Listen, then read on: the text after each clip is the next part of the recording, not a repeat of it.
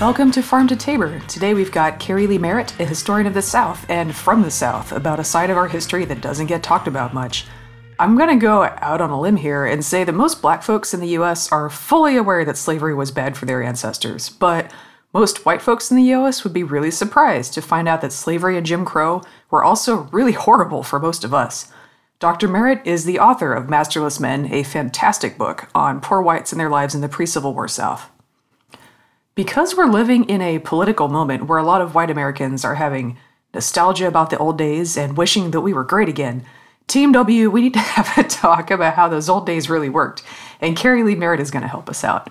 Don't get me wrong, if you were a rich white person, the good old days were awesome, and most of us were not the fancy rich white people. So let me set the stage a little bit. Before the Civil War, slave owners cheated, swindled, and abused everybody, including poor whites. They stole their land and used it to get rich growing cotton. They put poor white folks in jail on petty charges just to remind them who was boss. They beat, extorted, sexually assaulted, and murdered poor white folks all the time, and got away with it every time because they owned the courts. But after the Civil War, ex slave owners were in a tight spot. Damn! We're in a tight spot. Their biggest source of income was taken away, so they needed a new hustle to stay on top and they suddenly needed political support from other people. Thus began one of the biggest marketing projects in human history the idea of white solidarity. Using their remnants of control over education and civic institutions, the South's landowning class went on a campaign to convince poor whites that not only were they friends, but we'd always been friends. The fact that most poor whites voted not to secede that they saw the Civil War as a rich man's power grab and deserted or straight up rebelled against their superiors during the Civil War were politely forgotten. The war's rich, bitter losers ordered cheap, mass produced statues of the common Confederate soldier from foundries in Connecticut and erected them all over the South with speeches about the noble lost cause. Books depicting all white lives before the Civil War as rosy and peaceful and elevated by the institution of slavery. But there was a problem with books.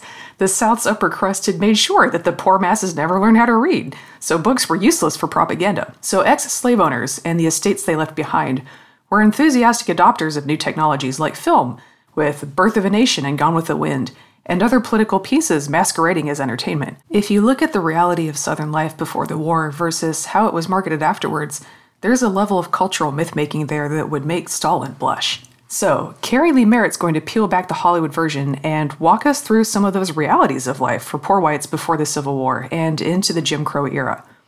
And to repeat, we're not focusing on poor whites here because they're more important or somehow had it worse than black or native peoples in the South at that time, or who were actually enslaved. It's because black and Native Americans already know this stuff and don't need to hear it from me. It's Team W that's forgotten a lot of things about our own past that we're letting get used against us today.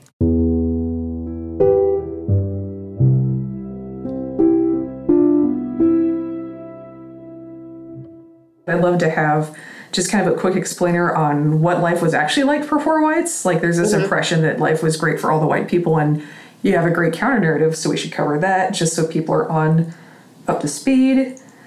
Well, I grew up basically as a poor white, and even though my parents are, are you know the American dream, they're they're quite well off now.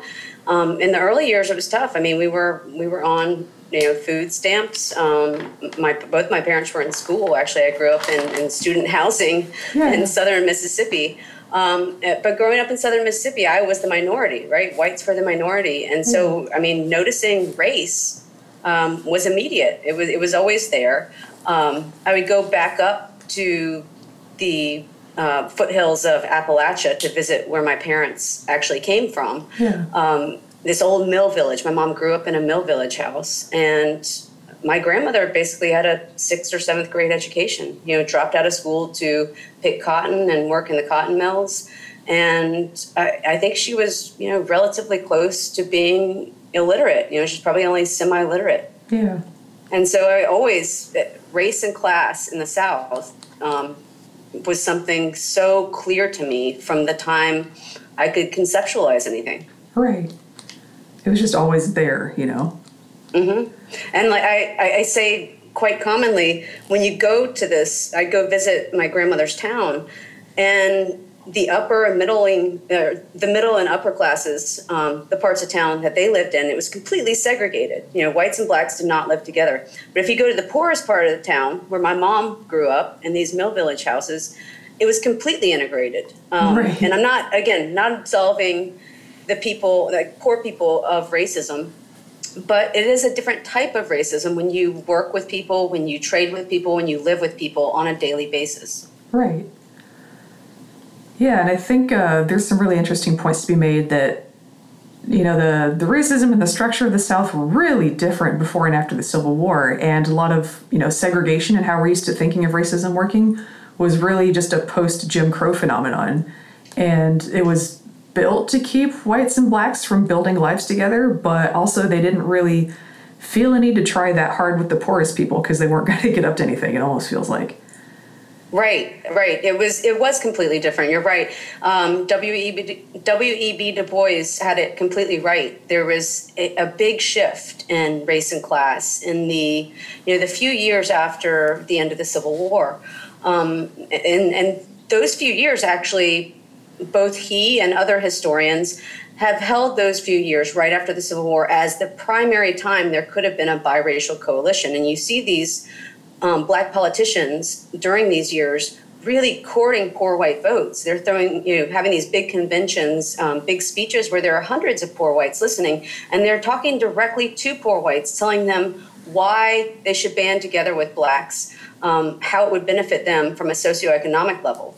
Right.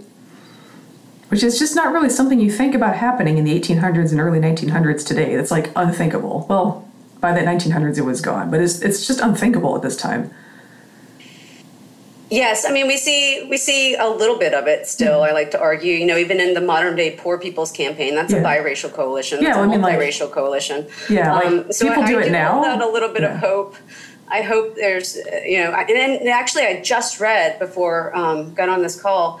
Um, the Root just put out an article about Stacey Abrams' election mm-hmm. in Georgia, and it shows that in Middle Georgia, you know, right in the heart of the plantation belt, mm-hmm. where slavery was the strongest. Um, she actually had a lot of um, white voters mm-hmm. voting for her. She's she was great at getting these rural whites to vote for her by going down there by grassroots campaigning and and showing them, um, you know what, uh, you know, by making a political change, what it could do for their lives economically. Right. Yeah. So sorry, that was not to say like that's unthinkable for people to do now, but nowadays when you think about the 1800s, you're like, there's no way that was happening, but it was. And yeah, I think there's um, there's a lot of unrecognized uh, bridge building that happens in the rural South that folks who aren't there don't recognize because no one's ever like no one with a platform is ever there to see it. Um, exactly. Yeah, like we're going around personally to Bladen County knocking doors, you know, like getting people statements on what happened with this NCO 9 mess. Because at the time of this recording, we're having uh, some what looks like election fraud happening. And it doesn't work out like you think it would. You know, there's a lot of uh, biracial anger towards the upper class in that rural area that did this.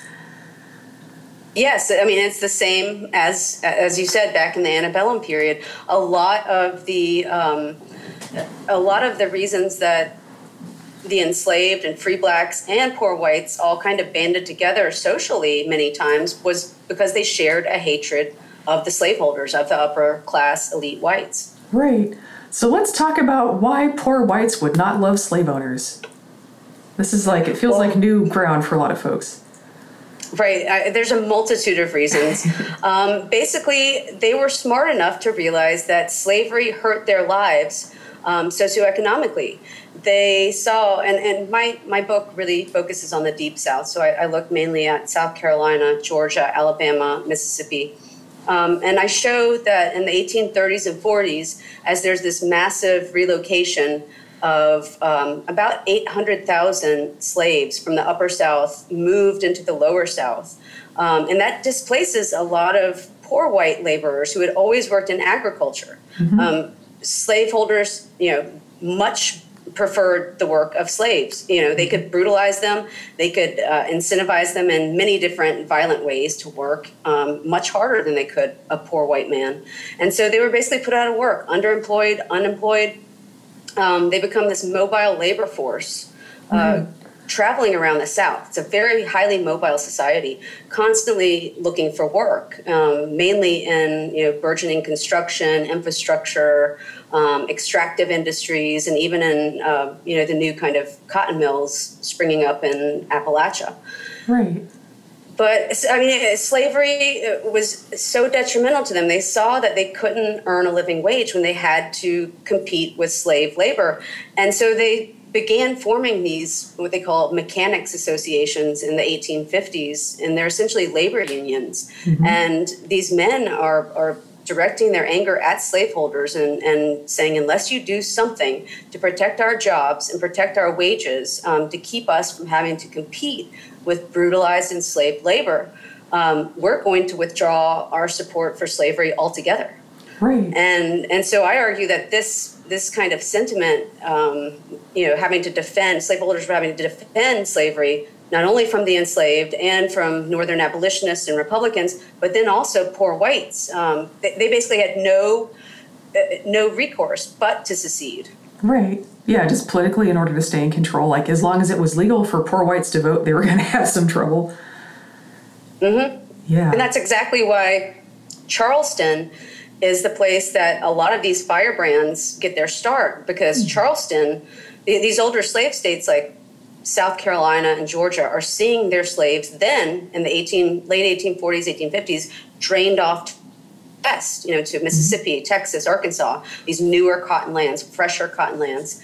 And at the same time, Charleston's getting this influx of immigrant laborers, white immigrants, mainly famine Irish, mm-hmm. quite a bit from Germany as well, but mainly famine Irish. And they're militant laborers. They're forming unions. Um, they're demanding certain things from employers. They're trying to get blacks to join their unions. And, and so, you know, the elite Charleston um, society knew that this was going to be a huge problem from the, for them because they couldn't beat into submission white laborers the same way they did black laborers. Right. And it's such an interesting part of history and interesting how this all kind of got erased because when you think pre Civil War South, you don't think like massive civil unrest, labor movements. Like, you don't think about that. Um, because of the narrative that's really been put out there, which is like, oh, it was a lost cause, it was pastoral, it's just so nice. Um, and there's like all this violence and anger that was happening in this, you know, the pre Civil War South was not a happy place. And you just never hear about that. Exactly. And there's a reason. You know, there's a reason because white supremacists have written our history mm-hmm. and they want it to appear that there was a solid white South, that, that slavery and even racism and Jim Crow always lifted even the poorest white man up. And that's true to a certain degree, but it's certainly not true um, when you look at the material realities of, of, of working class whites or poor whites either you know back in the 1800s or today. Um, they're pretty horrible by national standards, and certainly by you know developed nation standards. Horrible. People are dying. You know, white people are dying. Um, lifespans are being shortened right now. You know, the, the Case and Deaton paper. Mm-hmm. Um, white America, rural, rural white America is in crisis right now, and it's something that our media is not touching. Great, yeah. And it's, it's really fascinating to see kind of the parallels with, um, you know, back in plantation times, or you know, back in antebellum times, the planter class and the slaveholding class really relied on illiteracy. You know, like we're not going to fund public education at all because then people can talk to each other and write to each other and they can read books talking about how their situation is bad. They, the poor whites and enslaved people and free blacks knew that they were having a bad situation, but there's only so much communicating and organizing they could do about it when they were illiterate. And that was very much done on purpose. And again, even to this day, you see a lot of that. We have uh, a lot of the campaigns to cut public education really have always begun in the South. Um, especially the segregation academies. Okay, now we've decided it's okay to educate all white children, but we still don't want to educate black children. Uh, education and the lack thereof has always been used as a tool by the white upper class in the South uh, to maintain not just political and economic, but also like sociological and emotional control. Absolutely. Uh, yeah, education and, and, the lack of education, withholding education becomes a form of censorship. Mm-hmm. And slaveholders had this down pat. I mean, they knew uh, you know, not only by keeping poor whites illiterate, could they keep them from reading about their own rights um, as laborers, as white men, um, but also they could keep them from teaching uh, blacks how to read. You know, I mean, mm-hmm. there was this huge underground economy going on where um, blacks and poor whites were trading mm-hmm. um, behind the backs of slaveholders, and and it would be easy enough to see, and, and many abolitionist papers warned of this, um, that poor whites could trade, you know, teaching reading, writing mm-hmm. to um, blacks for something like corn or meat. Mm-hmm. Yeah, that actually brings up something really interesting that I wanted to kind of follow up on your book and kind of tie it into something that's happening currently. So apparently, one of the reasons that uh, anti-miscegenation or like anti-mixed, you know, marriage race, uh, mixed race marriage laws became a thing was because in the early plantation era, um, a lot of white women would have relationships with enslaved men because guys who lived on plantations had access to storehouses and could steal things and provide food. And in some cases, maybe be better providers than free white men. And this enraged everyone. and you know were led to mixed race children who would be free because at that time they hadn't invented the one drop rule yet. So you had you'd have free black people running around and that would be crazy.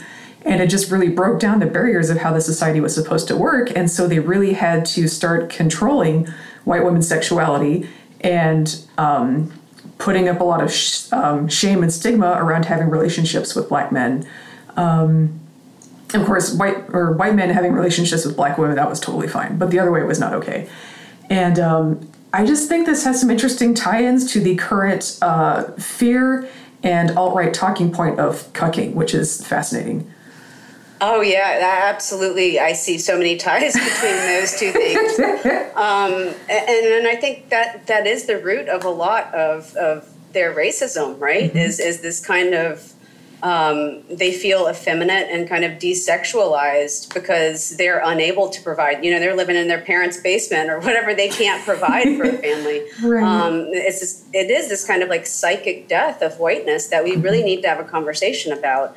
Um, but yeah, you're absolutely right. There were many, many poor white women. Um, we still don't know the numbers because, um, let's be completely honest, a lot of uh, um, you know the resulting pregnancies of these relationships they were killed by infanticide you know mm-hmm. the mothers killed these mixed race babies uh, these these cases turn up all over the place mm-hmm. in the mm-hmm. antebellum south in coroners reports and usually courts uh, the local um, sheriffs they didn't do anything about it because you know, they didn't care if, um, mm-hmm. you know, a mother got rid of another free black in the area, basically. But right. they're but they're policing women's sexuality constantly. It's mm-hmm. it's a big reason they're policing alcohol mm-hmm. um, because they knew that alcohol would then lead to sex. Mm-hmm.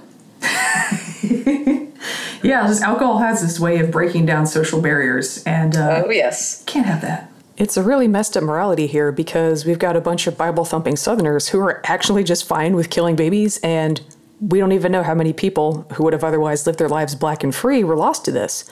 But alcohol was a sin. Yes, uh, I mean there are some great court cases where they're talking about you know they're they're arresting these women for vagrancy because they're laying drunkenly in the streets with their clothes almost strewn off of them, you know, and it's just so sexual. It's like they can't handle themselves. Mm-mm. Nope. Yeah, it was kind of interesting too how alcohol and especially distilled liquor kind of turned into this currency and they got so angry that people were trading liquor for other things. And you're like, well, you guys built a cashless economy where there is no cash to get paid in. The only way to get paid for like official jobs was through plantation scrip, like you mentioned a lot of times. Like people wouldn't actually get paid in money.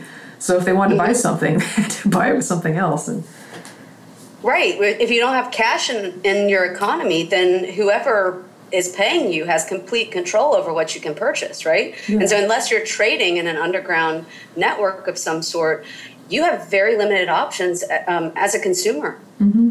Yeah, so liquor was kind of like the uh, the underground cash of choice, and maybe that was another reason they just didn't like it. Absolutely, and I mean, what else is there to do, right? I mean, that's that's that's that's a, such an escape in such a hard, horrible, miserable existence. You know, yeah. there's a reason people call it medicine. Mm-hmm. Right. Oh, good times. Um, let's see. We have another couple questions that we wanted to cover here. Um, we covered that vagrancy. We should talk about vagrancy and what vagrancy as a crime meant and how it was used.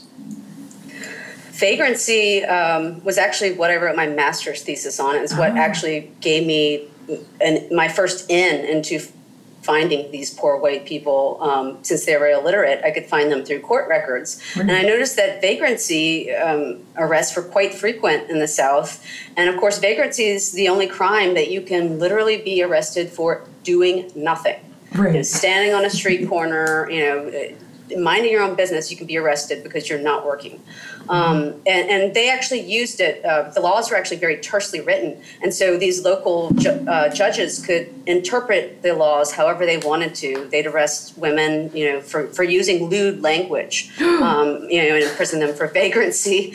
Uh, I would have had a problem definitely back then. Um, but you know, it was it was a catch-all to basically lock away the people they didn't want around. Um, they locked them away for longer than they would lock away somebody um, who killed somebody.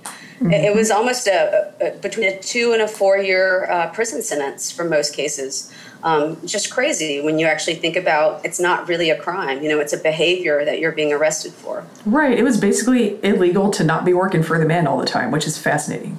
Right. It's it's a way for um, local employers to uh, force people into working for them at whatever wage they want to pay, um, as well. And if they don't, then they'd be arrested and sometimes even bound out, um, mm-hmm. then as you know, basically indentured laborers to other people in the community.